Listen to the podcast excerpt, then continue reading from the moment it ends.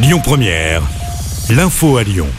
Bonjour à tous. L'ANSES établit un lien entre le risque de cancer et l'exposition aux nitrates et nitrites, des substances que l'on trouve dans la charcuterie. L'Agence nationale de sécurité sanitaire rend ses conclusions après plusieurs mois de travaux et recommande de mieux définir les doses journalières admissibles.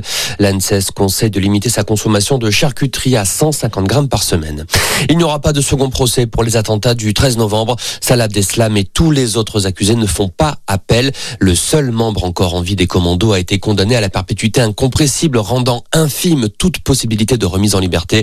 Selon les avocats de Salah Abdeslam, cette décision de ne pas faire appel ne veut pas dire qu'il adhère au verdict, mais qu'il s'y résigne. Elisabeth Borne appelle tous ses ministres à la mobilisation en cette période de canicule. La première ministre insiste sur les personnes les plus vulnérables. Des pointes à 39 degrés sont attendues aujourd'hui dans le sud-ouest et la vallée du Rhône. Selon Météo France, cette chaleur va durer une dizaine de jours avec un pic prévu ce week-end. Les premières alertes de vigilance orange pourraient être lancées demain pour certains départements. En Ukraine, 80% des habitants de la région de Donetsk ont fui, c'est ce qu'indique le gouverneur. Cette zone constitue aujourd'hui la cible principale de l'offensive russe. Le bombardement d'un immeuble dimanche a fait au moins 34 morts et 9 blessés. Les opérations de secours dans les ruines se poursuivent.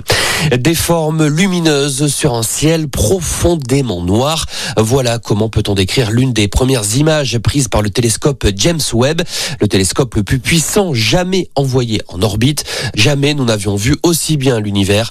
D'autres images seront révélées lors d'un événement en ligne de la NASA aujourd'hui. Et puis, après une journée de repos, les coureurs du Tour de France de retour sur leur vélo. Dixième étape cet après-midi, 148 km entre Morzine, les Portes du Soleil et Megève. Un parcours pour les baroudeurs. Le Slovène Tadej Pogacar est toujours en jaune. Voilà pour l'essentiel de l'actualité. Passez une excellente après-midi. Écoutez votre radio Lyon Première en direct sur l'application Lyon Première, lyonpremière.fr et bien sûr à Lyon sur 90.2 FM et en DAB+. Lyon Première